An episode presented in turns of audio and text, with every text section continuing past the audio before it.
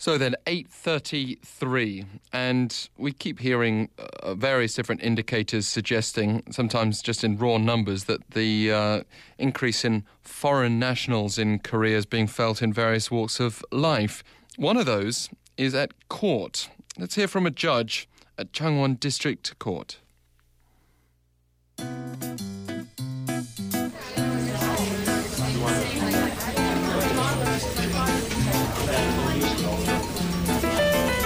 Daily Voice.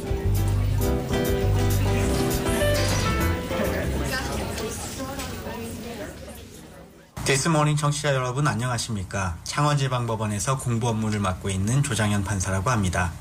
Hello, my name is Jo Jang Hyun, and I'm a judge at the Changwon District Court. There's been an increase in crimes committed by foreigners, as the number of expats residing in Korea has been rising steadily. This is reflected in how the number of foreign defendants in cases handled by the Changwon District Court went up from only 30 in 2006 to over 100 each year since 2007 and surpassed 200 last year. To give you an example, there was a fraud case where the perpetrator tried to swindle 30,000 euros from his victims by luring them into making investments for the purpose of purchasing a special chemical that he claimed turns black paper into euro bills. The defendant, in this case, was able to make his argument in a criminal trial with the help of an interpreter, even though he was in Korea, far away from his home. However, since demand for interpreters is not consistent for all languages, the court can only commission interpreters recommended by nearby universities instead of hiring full-time ones. We hire an interpreter when there are needs and pay them per trial. But as they are not full-time employees and since working conditions are not great, it's hard to find interpreters.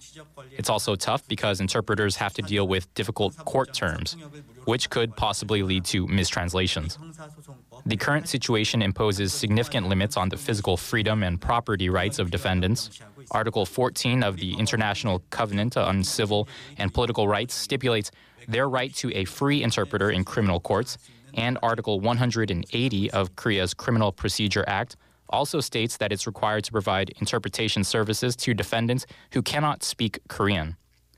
Our court is currently reviewing a proposal to introduce a system that will help us certify a full-time court interpreter, as well as looking at other various measures that can guarantee the rights of foreign defendants.